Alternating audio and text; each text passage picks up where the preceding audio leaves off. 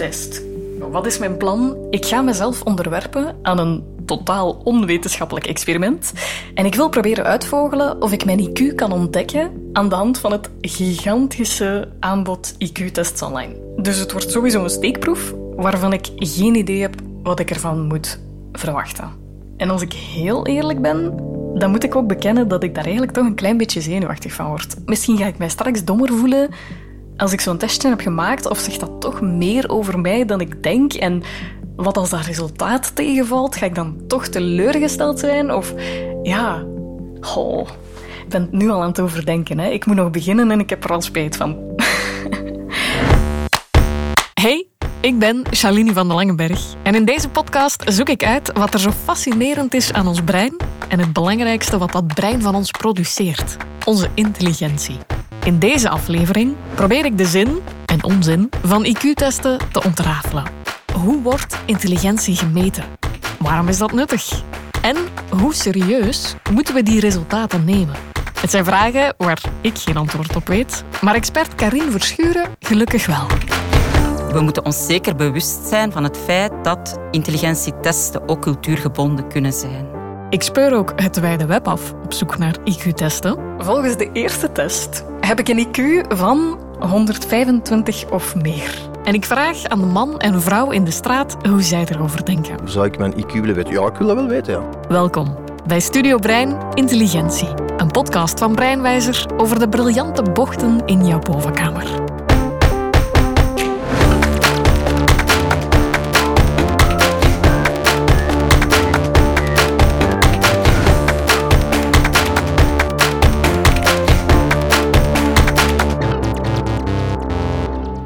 Wordt intelligentie gemeten? Ongetwijfeld heb je al wel eens gehoord van een IQ-test, oftewel een meting van het intelligentiequotient. Maar wat meet zo'n test precies en hoe gaat dat in zijn werk? Dat is veel minder geweten. Om dat uit te zoeken roep ik de hulp in van Karin Verschuren, hoogleraar schoolpsychologie aan de KU Leuven. Ik doe onderzoek onder meer over intelligentie en de rol van intelligentie en andere factoren zoals motivatie in studiesucces. En ik doe ook onderzoek bij cognitief sterk functionerende jongeren of hoogbegaafde jongeren, zoals men hen ook soms noemt. Karin neemt voor haar onderzoek geregeld intelligentietesten af. Dat is niet eenvoudig, want zoals we al weten uit aflevering 1, valt intelligentie niet makkelijk te definiëren.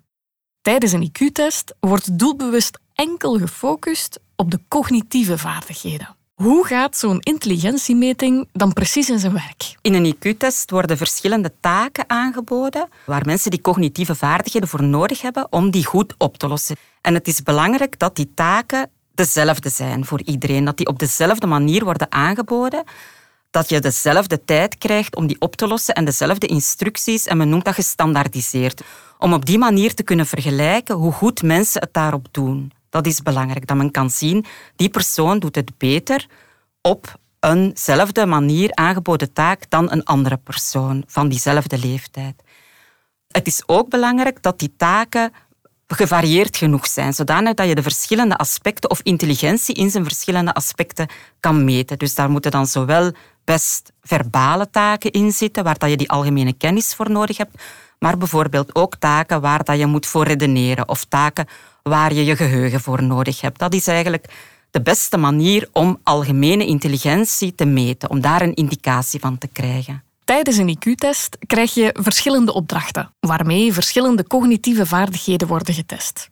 Bijvoorbeeld of je snel verbanden kan leggen of hoe goed je ruimtelijk inzicht is. En daar is blijkbaar iedereen wel benieuwd naar. Dat leert toch een snelle rondvraag op straat. Zou ik mijn IQ willen weten? Ja, ik wil dat wel weten, ja. Oei. maar ja, eigenlijk wel. Waarom niet, hè? Ja, ja, ja, ja. Dat wel. Maar ik zou hem niet willen vergelijken met andere mensen. Soms ben ik daar wel benieuwd naar. Gewoon om te zien waar ergens in dat spectrum dat je ligt. Want ik denk ergens dat je jezelf altijd onderschat. Maar aan de andere kant denk ik, ja, wat maakt het nu uit? Als ik dan dat getelletje zie, ga ik niet ineens andere dingen beginnen doen of zo.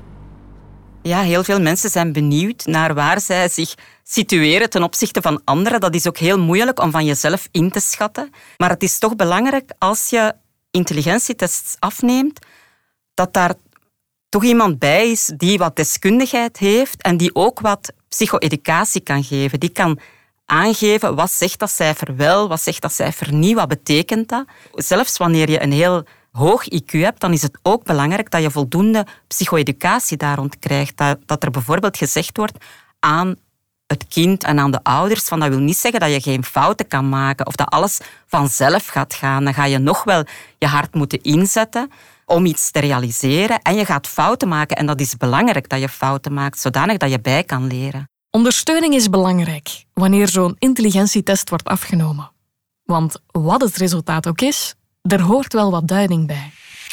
Die goede raad heb ik heel even in de wind geslagen voor mijn onderzoek op het internet. Echte, professionele IQ-testen gebeuren achter gesloten deuren. Maar net omdat er zoveel mensen nieuwsgierig zijn naar hun intelligentie, zijn er online miljoenen testen te vinden. Proeven waarmee je na een half uurtje al een IQ-score krijgt aangemeten. Hoe accuraat zijn die? Ik test het uit. Ik ben bezig aan een IQ-test en er zit dus van alles in. Rekensommetjes, verbanden zoeken, synoniemen of antoniemen, abstract redeneren. En op dit moment kan ik dus ook nog niet echt zeggen of het betrouwbaar is, maar ik voel wel alleszins dat mijn brein in gang wordt gezet, want ik moet mij er echt wel op concentreren om dat goed te kunnen doen. Uh, bijvoorbeeld, welke van de onderstaande conclusies kun je met absolute zekerheid trekken op basis van de twee stellingen hieronder? Eerste stelling, geen van de postzegelverzamelaars is een architect. 2. Alle Nederlanders zijn postzegelverzamelaars. En dan vier opties. Alle postzegelverzamelaars zijn architecten. Architecten zijn niet Nederlands. Geen postzegelverzamelaar is Nederlands. Sommige Nederlanders zijn architect. Dus dat is determineren dan, hè. Um, wacht, hè. Wat ook belangrijk is, is de tijd waarbinnen iemand een taak oplost. Hoe sneller die tijd, hoe beter die informatieverwerking is, hoe efficiënter die informatieverwerking is. Dus dat geeft ook een indicatie van die intelligentie. Tijd is een belangrijke indicator voor intelligentie. Want vrijwel iedereen slaagt er uiteindelijk wel in om een moeilijk vraagstuk op te lossen. Maar hoe sneller je een taak kan verwerken, hoe slimmer je bent. Dus volgens de eerste test op basis van 10 vragen, moet ik er wel bij zeggen, heb ik een IQ van 125 of meer. Laat ons zeggen dat ik dat misschien niet helemaal geloof. Ik heb een heel sterk vermoeden dat als ik nu een andere test doe, dat ik mogelijk toch een heel ander resultaat ga uitkomen ook. Ja, het probleem met IQ-testen op het internet is de kwaliteit van de afname. Misschien staat er een radio op of is er iemand thuis, word je afgeleid. Dus die omstandigheden die zijn niet dezelfde als wanneer je die zou afleggen in een gestandaardiseerde testsituatie. Dat is het eerste probleem. En het tweede probleem is dat we ook weinig zicht hebben op de vergelijkingsgroepen die men hanteert in dergelijke tests, op de kwaliteit van die groepen. En aangezien die IQ-score altijd gebaseerd is op een vergelijking met een representatieve groep van leeftijdgenoten, is dat ook een probleem. Testen op het internet voldoen niet aan de maatstaven van een officiële IQ-test. Zo heb je geen idee met wie je wordt vergeleken. Nochtans is dat best belangrijk, want je leeftijd bijvoorbeeld is een essentiële vergelijkingsfactor voor een kwalitatieve intelligentiemeting. Een intelligentiequotient of een IQ zegt eigenlijk wat jouw positie is ten opzichte van leeftijdgenoten. Dus hoe goed dat jij het doet ten opzichte van mensen van dezelfde leeftijd of kinderen van dezelfde leeftijd. En men vergelijkt met leeftijdgenoten omdat we natuurlijk weten dat die cognitieve vaardigheden zich ontwikkelen. Dus je gaat sowieso meer weten of sneller kunnen denken wanneer je wat ouder wordt. Een kind van 15 jaar weet meer, heeft een bredere kennis en een uitgebreidere woordenschat dan een kind van 8 jaar. Dus het zou niet fair zijn om een kind van 8 jaar te vergelijken met iemand van 15 jaar. Dus die wordt dan vergeleken met andere kinderen van 8 jaar. Een IQ-test meet je cognitieve vaardigheden zoals ze ontwikkeld zijn op een bepaald moment en vergelijkt die met leeftijdgenoten. Vervolgens kom je op een continuum terecht. Minder, normaal of hoogbegaafd. En dat is soms best wel een confronterende ervaring. Volgens IQ-test nummer 2 heb ik geen IQ-score van 125 of meer, maar van 89. Dat is onder het gemiddelde van 100. Ja, dat is dus exact waarvoor ik had gevreesd en waarvoor ik zenuwachtig was. Ik heb ooit in een ver verleden weliswaar, toen ik een jaar of 11 of 12 was, een echte IQ-test ondergaan. Dus echt een test onder begeleiding van psychologen, een test van meerdere uren, meerdere middagen zelfs. Ik weet dat dit resultaat niet klopt. Maar ja, misschien ondertussen wel. Alleen misschien ben ik op 20 jaar tijd wel veel dommer geworden of zo. Misschien ben ik nu dommer dan mijn 11-jarige zelf. In vergelijking met jezelf kan je niet dommer worden, dan kan je alleen maar slimmer worden. Je gaat altijd meer weten en ook beter presteren op geheugentaken bijvoorbeeld als je 15 jaar bent tegenover als je 11 jaar bent. Dus tegenover je leeftijdgenoten is het in principe wel mogelijk dat je positie verzwakt, dus dat je wat lager gaat scoren. Dat is mogelijk, dat je minder sterk groeit dan je leeftijdgenoten. Maar meestal, bij de meeste mensen, is die positie vrij stabiel. Die kans is groot als je op je elfde goed scoort ten opzichte van je leeftijdgenoten, dat je nu ook nog altijd goed scoort. Waar je ook wel rekening moet mee houden bij IQ-tests, is dat je altijd een betrouwbaarheidsinterval hebt rond je IQ-score. Dus dat wil zeggen dat die IQ-score is een schatting van je intelligentie, maar dat is nooit een volledig betrouwbare schatting. Daar zit altijd een foutenmarge rond. En die foutenmarge die wordt gevat in dat betrouwbaarheidsinterval. Dus dan kan je zeggen met bijvoorbeeld 90% zekerheid is mijn IQ, ligt dat tussen 120 en 130. En dan kan het zijn dat je tien jaar later weliswaar een ander IQ-cijfer hebt, maar dat je nog steeds binnen dat betrouwbaarheidsinterval zit. En dan kan je eigenlijk niet zeggen dat er echt een betekenisvolle afwijking is tussen die twee cijfers. Meestal onthouden mensen alleen dat ene cijfer, maar eigenlijk is het een vork, een IQ-vork, die je meekrijgt. Oef, ik ben dus waarschijnlijk niet dommer dan mijn elfjarige zelf. Al is het ondertussen ook zeer duidelijk geworden dat een echte IQ-test totaal niet te vergelijken valt met de quizjes die je kan vinden op het internet. Ik heb van de gratis testen er vier uiteindelijk kunnen doen. Uh, gemiddelde is 100 en met vier testen zit ik zowat verspreid over het hele bereik van die curve. 89, 110, 121, 125. Doe het voor de lol, als je dat leuk vindt. Vooral doen, maar laat u niet in de luren leggen. Hecht er niet te veel waarde aan, want dat mag echt de ultieme conclusie zijn. Tof om te doen, maar niet betrouwbaar. Het is geen sinecure om iemands intelligentie te meten. Een IQ-test moet in gecontroleerde omstandigheden worden afgenomen met telkens dezelfde instructies en taken. Die taken moeten voldoende gevarieerd zijn om verschillende cognitieve vaardigheden te onderzoeken. En jouw resultaten worden vergeleken met leeftijdgenoten om iets zinvol te kunnen zeggen over jouw ontwikkeling. Geen wonder dat online testjes dan niet volstaan om betrouwbare resultaten te bekomen.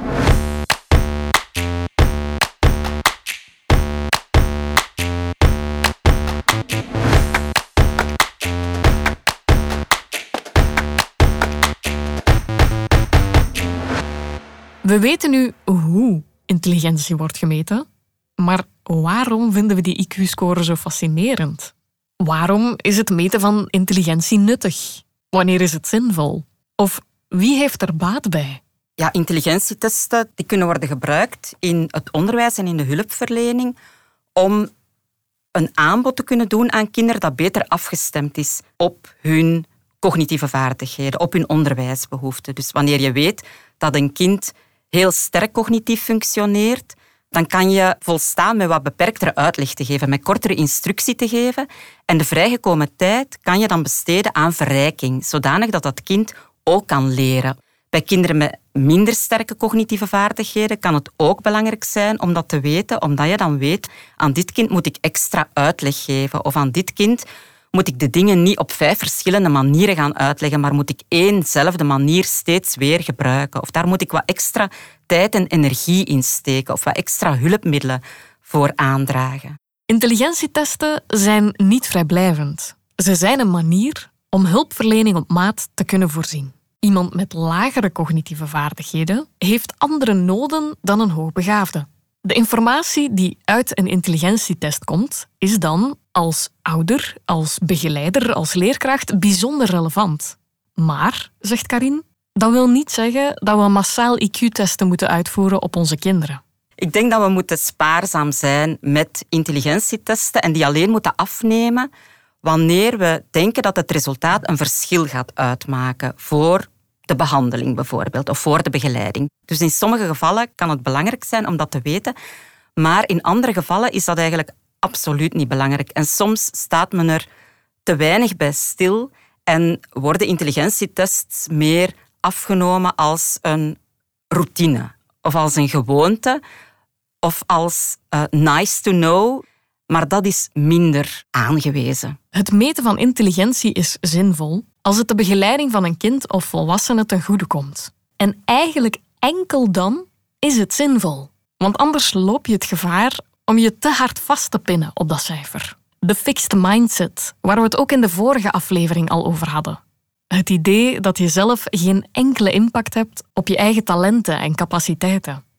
Intelligentie is een belangrijke voorspeller van studiesucces en van beroepssucces. Dus iemand die intelligenter is, die sterkere cognitieve vaardigheden heeft, die heeft meer kans om het goed te doen op school, om betere punten te behalen, om te slagen. Maar het is niet de enige voorspeller. Er zijn nog andere variabelen die ook belangrijk zijn. Eigenlijk is het ongeveer een vierde van de verschillen in studieresultaten die verklaard kunnen worden door intelligentie. Maar dat betekent dus dat er nog drie vierde is van die variatie die verklaard wordt door andere factoren. En die andere factoren, dat is dan bijvoorbeeld de doelen die iemand zichzelf stelt. Als je zegt, dat wil ik echt bereiken, daar wil ik voor gaan, wel dan heeft die persoon die dat zegt een grotere kans om daar ook succesvol in te zijn. Ook het zelfvertrouwen dat je hebt, hoe effectief dat je je voelt. Als je het gevoel hebt, ik ga dat aankunnen, dan ga je ook meer kans hebben op studiesucces. Ook je nauwgezetheid, hoe sterk je je inzet en of dat je die inzet ook kan aanpassen aan wat er nodig is. Als er iets moeilijk is, dat je dan wat meer inspanningen kan doen. Of als je iets niet snapt, dat je dan de moeite doet om het te gaan uitzoeken. Dus die inzet, die inspanningen reguleren, dat is ook een belangrijke voorspeller. Het is niet wat het is, het is wat je ermee doet. Daar komt het op neer. En dus mogen we ons vooral niet blind staren op dat IQ. Het meten van intelligentie is zinvol, maar moet ook altijd worden genuanceerd. Psycho-educatie, zoals Karin het eerder al noemde, waarbij professionals, zoals zijzelf, informatie geven over wat dat cijfer of die vork nu eigenlijk betekent voor jou, je traject en je omgeving.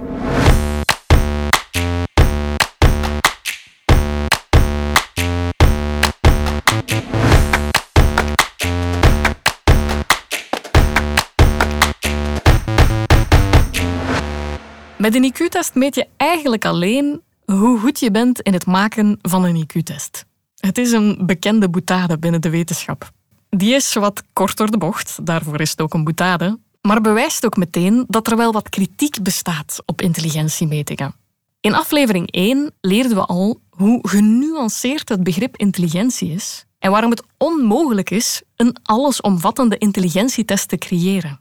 Intelligentietesten zijn testen die cognitieve vaardigheden meten. Wel een variëteit, een brede waaier aan cognitieve vaardigheden, maar wel allemaal cognitieve vaardigheden en niet de emotionele vaardigheden bijvoorbeeld of de sociale vaardigheden. Dat is ook niet het doel van een intelligentietest. Een intelligentietest zegt niet iets over alles, maar dat is ook niet nodig. Dat zou ook niet goed zijn. Je moet echt definiëren, dit wil ik meten en dan gaan kijken, meet ik dit op een goede manier? Eigenlijk komt dit erop neer dat je zou zeggen, die weegschaal is geen goede weegschaal, want die meet niet hoe groot ik ben of hoe slim ik ben. Net zoals je bij een weegschaal niet kwaad wordt omdat die enkel en alleen dat rudimentaire getal weergeeft, jouw gewicht, kan je een IQ-test niet verwijten dat hij maar één aspect van je hersencapaciteiten weet te vatten. Door sommigen wordt dat als een tekortkoming gezien. En zo zijn er nog wel punten van kritiek. Hoe intelligentietesten tijd en cultuur gebonden zijn, bijvoorbeeld. De meeste intelligentietests die zijn ontwikkeld in het Westen. En daar moet je inderdaad wel voor opletten als je die afneemt bij mensen die minder vertrouwd zijn met de westerse cultuur, dat je dan geen vertekening krijgt. Dat geldt vooral voor tests waar de talige vaardigheden, waar de kennis van de Nederlandse taal in ons geval een rol speelt. Die kunnen uiteraard meer vatbaar zijn voor die vertekening, maar ook tests die polsen naar kennis die heel cultureel bepaald is. Bijvoorbeeld wij weten wel ongeveer wat de afstand is van Brussel tot Parijs, maar iemand die uit Syrië naar hier komt, daar is die vraag veel moeilijker voor. IQ-testen worden specifiek ontworpen voor landen, regio's en taalgebieden. Een enorme uitdaging voor wie niet vertrouwd is met een bepaalde taal of cultuur. Het zou bijvoorbeeld even slikken zijn als jij een Amerikaanse IQ-test krijgt voorgeschoteld en geacht wordt alle presidenten te kunnen opsommen. Intelligentietesten zijn niet inwisselbaar en zelfs niet te vergelijken tussen verschillende landen. Daarbovenop is de maatstaf voor intelligentie ook niet altijd dezelfde. Wat wij in het Westen als intelligentie beschouwen, is niet noodzakelijk de norm. Het concept dat men heeft van intelligentie, dat kan verschillen van cultuur tot cultuur. En zo ziet men in Oosterse landen dat men gehoorzaamheid van een kind ook ziet als een uiting van intelligentie. Want dit is dan een kind dat weet wat de regels zijn en dat weet dat het zich moet houden aan de regels. Dus gehoorzaamheid wordt daar gezien als een teken van intelligentie, terwijl dat wij in het Westen dat toch minder zien als een teken van intelligentie. Dus we moeten ons zeker bewust zijn van het feit dat het concept van intelligentie kan verschillen van cultuur tot cultuur en dat intelligentietesten ook cultuurgebonden kunnen zijn. Soms worden er pijnlijke, incorrecte en onwetenschappelijke conclusies getrokken op basis van IQ-testen. Dat ras een impact zou hebben op intelligentie bijvoorbeeld, of dat mannen slimmer zijn dan vrouwen. Complete kwatsch en niet wetenschappelijk te onderbouwen. Er is heel veel onderzoek gedaan naar verschillen tussen mannen en vrouwen op intelligentie. En uit dat onderzoek blijkt dat gemiddeld genomen mannen en vrouwen gelijk scoren qua intelligentie, dus even intelligent zijn. Maar de spreiding bij mannen is groter dan bij vrouwen. Dus dat wil zeggen dat je meer mannen in de extreme, in de uiteinden vindt. Zowel bij de lage intelligentieniveaus als bij de hoge intelligentieniveaus zijn mannen relatief oververtegenwoordigd. Het blijkt keer op keer dat het vrijwel onmogelijk is veralgemeningen te doen op basis van IQ-testen. Want telkens weer vragen die resultaten om nuance. Zijn we slimmer dan 100 jaar geleden bijvoorbeeld? Ja, maar. Je kan zeggen dat we slimmer zijn dan een eeuw geleden. Je ziet dat de scores op intelligentietests doorgaans gestegen zijn in de afgelopen 100 jaar en dat noemt men het Flynn-effect. Maar je ziet ook dat dat momenteel afvlakt. Dus dat je die stijging niet meer ziet. En dat verklaart men vooral omdat de levensomstandigheden momenteel eigenlijk zo optimaal zijn. Bijvoorbeeld qua voeding. Dat het wel zo optimaal is dat er niet zoveel groeipotentieel meer is op dit moment. We zijn niet noodzakelijk slimmer dan een eeuw geleden. We zijn simpelweg beter geworden in het oplossen van IQ-tests. Betere levensomstandigheden en scholing, kleinere gezinnen, meer aandacht voor het kind. Het zou allemaal impact kunnen hebben op de intelligentie en op de testresultaten. We kunnen ons dus niet zomaar op de borst kloppen dat we zoveel slimmer zijn dan onze voorgangers. Om maar te zeggen, een eenduidig antwoord zal je zelden krijgen als het op intelligentie aankomt. En die nuance is ook nodig, zegt Karin. Soms denkt men dat een intelligentietest potentieel meet of aanleg meet, maar aanleg blijft een black box. Dat kan je nooit rechtstreeks meten, de aanleg die iemand heeft. Wat je meet zijn cognitieve vaardigheden, zoals ontwikkeld op een bepaald moment. Het echte potentieel van een persoon kan je nooit rechtstreeks meten. En dus doen we er goed aan ons niet vast te pinnen op een IQ. Of dat nu een cijfer, een vork of een curve is, jouw aanleg, groeicapaciteit en talent kan onmogelijk gevat worden in één resultaat. En gelukkig maar. Dit was aflevering 3 van Studio Brein Intelligentie. Een podcast van Breinwijzer over de geweldige kronkels in ons hoofd. Met mezelf, Shalini van den Langberg, als host en proefkonijn. En verder ook met Karin Verschuren. In de volgende aflevering van Studio Brein duiken we niet alleen in de hersenen, maar ook in de psyche. Kan je ook te slim zijn? Ben je gelukkiger als je slimmer bent? Of welke problemen kan je dan ervaren?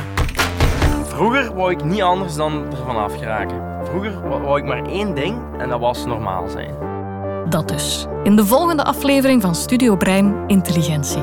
Deze reeks werd gemaakt door Podcast Agentschap Uitgesproken. Heb je nog vragen of reacties? Dan zijn die welkom via info.breinwijzer.be of via een review in je favoriete podcast-app. Bedankt voor het luisteren. Hallo daar, vond jij deze podcast over intelligentie ook zo interessant? Ik ben Lisbeth Gijssel, hoofdredacteur van EOS Psyche en Brein. Dat is een tijdschrift over psychologie en hersenwetenschap. Wil je na het beluisteren van deze podcast op de hoogte blijven van het onderzoek naar alles wat er speelt in ons hoofd? Wil je als eerste lezen over nieuwe doorbraken en inzichten? Schrijf je dan in op de nieuwsbrief van Psyche en Brein op www.eoswetenschap.eu. Dat is www.eoswetenschap.eu.